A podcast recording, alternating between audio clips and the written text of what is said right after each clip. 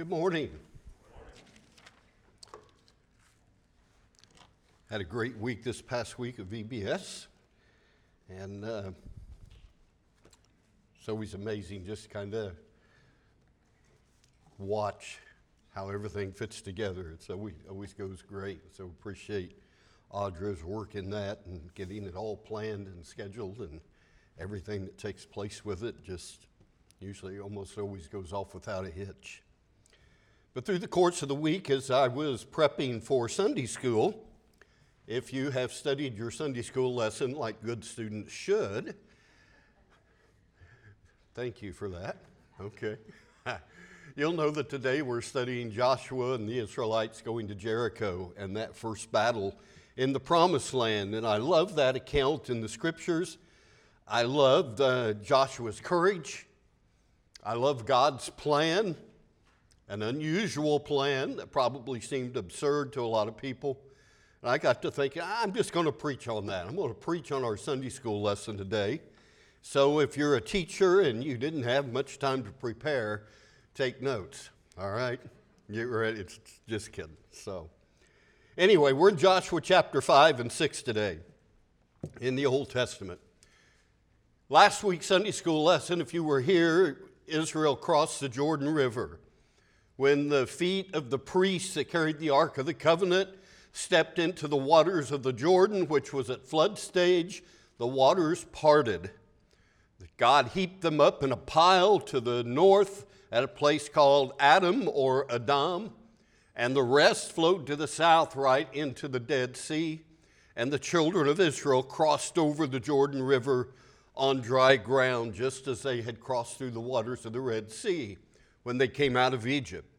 So, virtually nothing remained before the campaign for possession of the promised land would begin. War was looming just hours ahead of them. Behind the masses of God's people, the Jordan River had resumed its flood stage flowing. So, pretty much blocked all retreat going back across. I doubt that God would have parted the waters for them to have retreated. Before them rose the mighty walls of Jericho. Her gates were sealed tight, her men of war on the walls. They are in a state of fear and trembling, according to what Rahab told the spies. Most of the Israelites had probably never seen a fortified city like Jericho. Remember, this is the next generation of people that God brought there because the previous generation died out in the wilderness. Uh, with what we know of the lack of faith, the obstinance of the Israelites at time, I would imagine there was some fear that was running high in the Israelite camp in spite of all the great things that God had done for them. Humanly speaking, Joshua bore all the responsibility of the leadership of these people. Don't you think he would have liked to have talked to Moses at this point? You know, just as uh, what would you do? But Moses wasn't there to talk to. God had taken him on to be with himself. So Joshua had sole authority. So he decided to get away to pray and meditate and plan this conquest. So he snuck out of camp in the darkness to view Jericho for himself and to seek God's guidance. In chapter 5, verse 13, it says, It came about when Joshua was by Jericho. And the word for by is a Hebrew word that means close proximity, the idea of immediate proximity. Joshua snuck out, went out of the Israelite camp, and went over in the immediate proximity of Jericho by himself. All right? He, he's there, he, he remains there in the night, brooding, meditating, patrolling, his eyes open wide to the darkness, and then he detects some movement. And what he saw next set his heart racing and his adrenaline pumping because he saw a warrior in full battle dress with sword drawn and gleaming there, maybe in the moonlight. I think a less courageous man would have ran in fear. We would have bolted, but not Joshua. His hand probably was upon his own sword, and he strode forward, and he called out to this menacing figure, Are you for us or our enemies, our adversaries?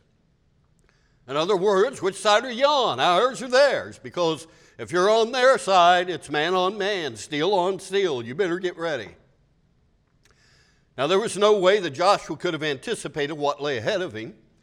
He certainly didn't know that the next few minutes are going to become a spiritual milestone in his life. And his challenge, are, are you for us or for our enemies, was met by an answer that put Joshua flat on his face in worship. Because the answer came, neither.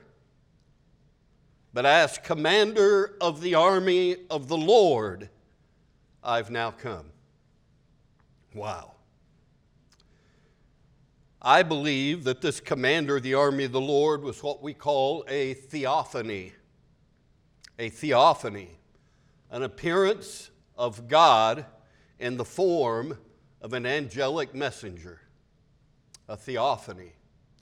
In fact, God had told Moses back in the book of Exodus, I will send my messenger ahead of you who will fight for you. And I believe that this is that very messenger, the commander of the army of God. I'm, com- I'm convinced of this for several reasons. First, Joshua is, is commanded to take off his sandals. If you continue reading there, the very same command had been given to Moses by God from the burning bush. God had said, Take off your sandals, the place where you're standing is holy ground. Same thing Joshua is told. Then God had said to Moses, I'm the God of your father, the God of Abraham, the God of Isaac, and the God of Jacob. And at that point, Moses hid his face because he was afraid to look at God. And so I think Joshua realized through the command to take off his sandals that this commander was the same God that had spoken to Moses. But secondly, the commander who spoke to Joshua in chapter 6 and verse 2 is identified as the Lord. It says, Then the Lord said to Joshua. And thirdly, Joshua knew not only that he was of God, but that he was God. Because I don't think Joshua would have worshiped him had he not recognized him to be God. So, those three reasons convince me that the commander of the army of the Lord was God in angelic form, in messenger form, the angel of the Lord. So, this commander and this, this encounter with God served to prepare Joshua and arm him for the conquering of Jericho in some very specific ways. He, he saw not only that God was with him, but God's appearance with his sword pulled from his scabbard and held ready for battle, I think that was indelibly printed on Joshua's mind. He knew God was going to fight for him. And he knew that whatever the enemy mobilized against them, that was going to be matched and exceeded by a heavenly army. And also, this encounter with God left Joshua prepared and ready because it fully informed him regarding what God wanted him to do in taking Jericho. So, in chapter 6 and verse 2, it says, Then the Lord said to Joshua, See, I've delivered Jericho into your hands, along with its king and its fighting men. March around the city once with all the armed men. Do this for six days. Have seven priests carry trumpets of ram's horns in front of the ark. On the seventh day, march around the city seven times with the priests blowing the trumpets. When you hear them sound a long blast on the trumpets, have all the people give a loud shout. Then the wall of the city will collapse and the people will go up every man straight in. Now, what was the effect of all this upon Joshua? Well, in a word, it produced that bedrock faith that introduces Hebrews chapter 11. Now, faith is being sure of what we hope for and certain of what we do not see. And Joshua had incredible visual certainty for right now, he had seen the unseen. And his conviction regarding the invisible, what he couldn't see, is going to be with him in every battle. He, he's going to know God is right there. but he also had an incredible future certainty regarding what he hoped for, namely the fall of Jericho and the taking of the promised land. He was sure those walls would fall, and that dual certainty made him the great general and commander that he became. And his certainty enabled him to lead Israel to victory. And here, once again, I, have got to emphasize that just like Moses had believing parents, and Moses himself believed, one person's faith can make all the difference for God's people. Because as we'll see, Joshua's faith was communicated to the people of Israel and it elevated the entire nation's faith. And your faith can do the same thing. Your faith, one person's faith, can elevate the faith of the entire church. No matter where we're planted, whether it's behind a machine or a desk or a steering wheel or in a house, if we live a life of certainty regarding God's Word and God's promises, we can elevate and energize others to live the way they should. One person's faith can make all the difference. And so that morning, as the bright rays of the sun illuminated the thousands of tents of the Israelites in their camp, Joshua knew what he had to do, and in the days that followed, he did it. The writer of Hebrews tells us in a simple sentence that by faith the walls of Jericho fell after the people had marched around them for seven days. And, folks, that's the key to this whole message. It's the key to our Sunday school lesson today. The walls of Jericho fell because of the faith of Joshua and his people. That's the key. It was the greatest corporate act of faith in Israel's history, and I don't think it's ever been exceeded. And as such, it presents us some lessons to be learned. I want to give you three of them, and here they are. Number one, the obedience of faith. The obedience of faith. God Himself had given these explicit instructions to Joshua. It demanded implicit obedience. These instructions detailed the order and the conduct of the famous procession around Jericho. The precise order was you put soldiers out in front, then seven priests carrying seven ram's horns called shofars, then, significantly, in the middle, the Ark of the Covenant on the shoulders of more priests, then the people, then finally the rear guard of soldiers. Now, the conduct of this unusual procession was likewise carefully specified. During the first six days, you're to march around the walls once each day, maintaining absolute silence while the priests would blare intermittently on their shofars. But on the seventh day, they were to maintain silence as they circled the walls seven times until Joshua gave the command to shout. Now, by any outside estimation, those instructions were ridiculous, right? Just absurd. I mean, you don't conquer an enemy that way. You conquer an enemy by force. You bombard the city walls. You scale the walls by ladders and ropes. You smash the gates with battering rams. You take troops and you kill them by the sword. You don't take a city by priests making bad music on ram's horns. That's just not the way you do it. And don't you think that those Canaanites, those people in Jericho, were probably hooting and hollering on the wall and making cat calls and thinking, well, what, what a group of clowns. And maybe even some of the Hebrews themselves agreed. But though the instructions look foolish from human logic, Israel, as a corporate body, believed. Why this uncharacteristic faith? These people at times had been obstinate, stiff necked, rebellious in the wilderness wanderings, complaining. Why this faith now? Well, maybe because of their recent experience in watching the Jordan River dry up when the priest stepped into the water with the Ark of the Covenant. Maybe that recent miracle made them receptive to faith. But I think the biggest reason was simply the faith and character of Joshua. His faith and his certainty, I think, energized the entire nation. So Israel really did believe God was going to give them Jericho. And when the writer of Hebrews, under the inspiration of the Holy Spirit, says, By faith the walls of Jericho fell, I don't believe it's simply referring to the faith of Joshua. I think it's referring to the faith of the Israelite nation. They weren't pretending to believe, it wasn't a fake faith. They really had faith in that. And as they marched silently around the wall, they believed the walls would come tumbling down. And their faith pleased God because they were willing, as it says in Hebrews 1, 11, verse 6, believing that God exists and that He's a rewarder of those who earnestly seek Him.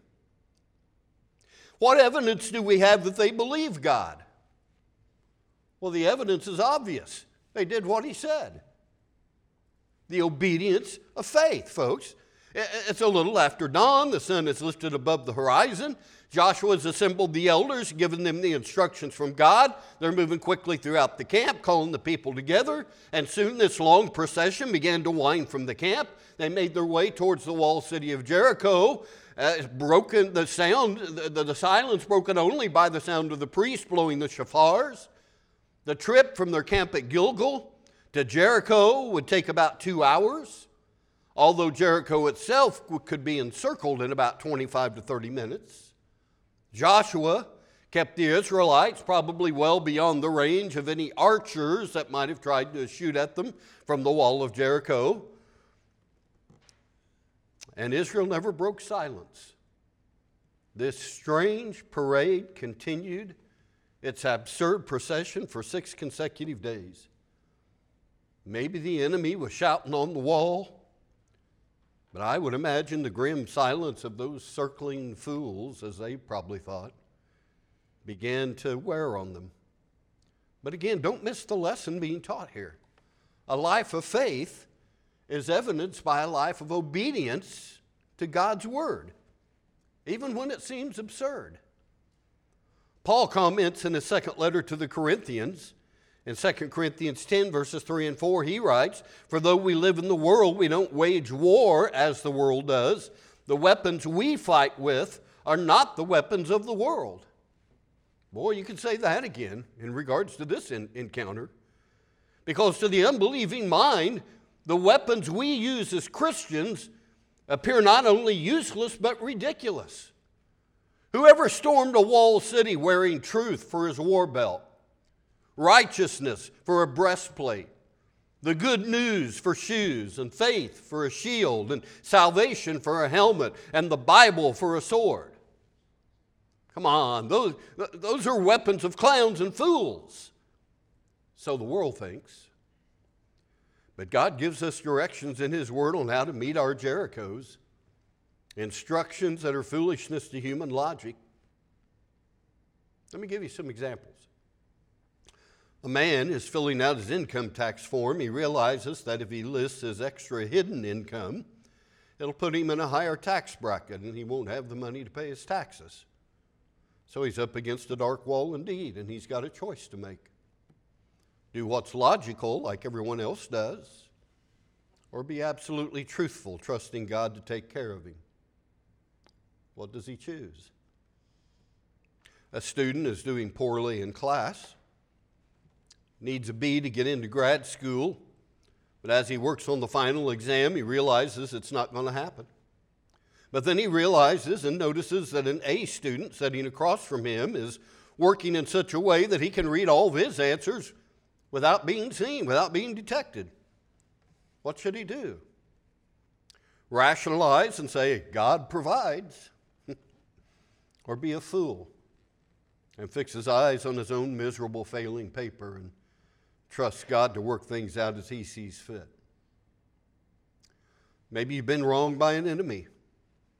Now you have the chance to get revenge, and you'll never know who did it. That person will never know. Everyone would applaud you for it if they knew that you did it and did get revenge, and you know you can get away with it without being detected, but you remember the words of Jesus. You've heard that it was said, Love your neighbor and hate your enemy, but I tell you, love your enemies and pray for those who persecute you. Will you join the fool's parade and actually pray a blessing on the one that has wronged you? You see, the scriptures reveal a spiritual law. Disobedience reveals our unbelief. Obedience to God reveals our faith. It's an evidence of our faith. And when difficult circumstances come upon us, unbelief draws from the arsenals of the world, whereas faith causes us to take up the armor of God and join that absurd march around Jericho. What Jerichos are facing you? What are you up against? And are you wavering between God's way and the world's way of meeting that Jericho? Do you believe God's word?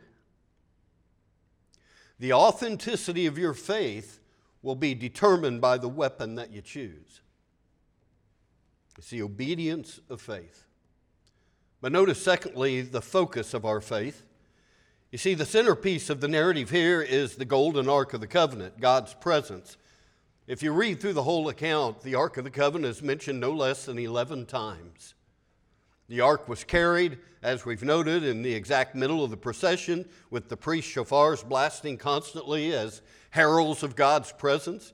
That's what shofars were used for.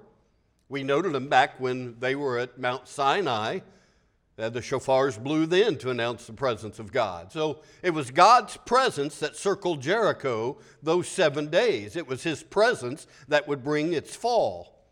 And Israel believed, was aware that God was with them, leading them. They're not just pretending or imagining that he was there, God was truly present.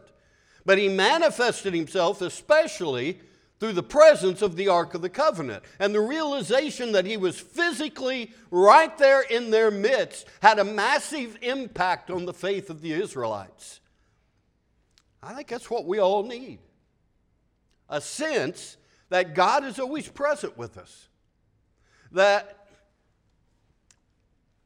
it'll enable us to conquer whatever opposition confronts us. Think about it if we right now, this morning, on a Sunday morning, had the ability to see the unseen like Joshua was permitted, don't you think we might see some angels sitting right here in our midst, right beside us? And maybe if the preaching were good, we might even see those angels with their Bibles out, listening intently because Peter tells us in 1 Peter 1:12 that even angels long to look into these things, these matters of salvation. And the writer of Hebrews says, Are not all angels ministering spirits sent to serve those who will inherit salvation? The focus of our faith. And so, as the Israelites encircled Jericho, the Canaanites saw nothing more than a ragtag group of people carrying this golden box. But the Israelites saw the unseen. Their focus was on God. They knew God's special presence was with them, went with them. That's the focus of faith. To believe that God is there, He's with you, and He'll never leave you or depart from you. And that's the focus that'll bring down your Jerichos, the walls of the enemy. But lastly, notice this declaration of faith. A declaration of faith. It had to be very difficult for the Israelites to keep silent during those first six days. Their enemies, I doubt, practiced any such restraint. Not one stone in the walls had loosened. There were no cracks in the city walls yet, and the enemy was far from surrendering. So it must have been a great relief to the Israelites on the seventh day when, after the priests ram's horns had blown that long call, Joshua ordered them to shout. And they finally shouted. And beginning in verse 15, it says, On the seventh day they got up at daybreak and marched around the city seven times in the same manner, except that on that day they circled the city seven times. The seventh time around, when the priest shouted the trumpet blast, when the priest sounded the trumpet blast, Joshua commanded the people, Shout, for the Lord has given you the city. The city and all that's in it are to be devoted to the Lord. Only Rahab the prostitute and all who are with her in her house shall be spared, because she hid the spies that we sent. and when the trumpet sounded, the people shouted. And at the sound of the trumpet, when the people shouted, the wall collapsed, every man charged in, and they took the city. That was the voice of faith. The outward expression of the Israelites' inward confidence in the power of God. Conquering faith declares itself, it makes itself known. Faith that doesn't do that isn't faith at all. Paul writes in Romans chapter 10, verses and verse 10. Romans 10, verse 10 It is with your heart that you believe and are justified, and it is with your mouth that you confess and are saved. A declaration of faith, a confession of faith. Job 19, 25 through 27, Job declared his faith. I know that my Redeemer lives, and that in the end he'll stand upon the earth. And after my skin has been destroyed, yet in my flesh I will see God, for I myself will see him. Folks, the lips declare what's inside. What do your lips say about your faith? And that had to have been some shout there at Jericho. All their repressed human emotions came forth in a cry, heard all the way back to their camp at Gilgal. The walls come tumbling down. Literally, the scripture says the wall fell in its place. They had a retaining wall at the body of Jericho, which they have excavated, archaeologists have found to this day. But the wall that was built upon the retaining wall above is what fell and collapsed and came down and basically formed a ramp that they could go right up over the retaining wall, right on up into the city, and take the city. And they destroyed it, they killed them all, and they burnt it. And they took nothing except for one man, which in Sunday school you'll study next week. So, what have we learned today? Number one, true faith obeys God and His Word, even when it seems absurd and foolish. It rejects the world's weapons and takes up the ridiculous armor of God. It marches confidently in a fool's army all the way to victory. Secondly, true faith focuses upon God, sees the unseen, cultivates a special sense of His presence, that He is with His people and we refuse to divert our focus away from Him. And lastly, true faith declares itself to a fallen world. Our lips will declare the faith that is inside of us. So, how is your faith? These things happened as an example for us who still fight the battles of faith. And by learning from their example, we can achieve victory in the Lord as well. And God can cause some impossible walls to tumble down in front of us. What Jerichos are you facing? And will you follow God with the obedience of faith, with your focus upon Him, and declaring that faith to others?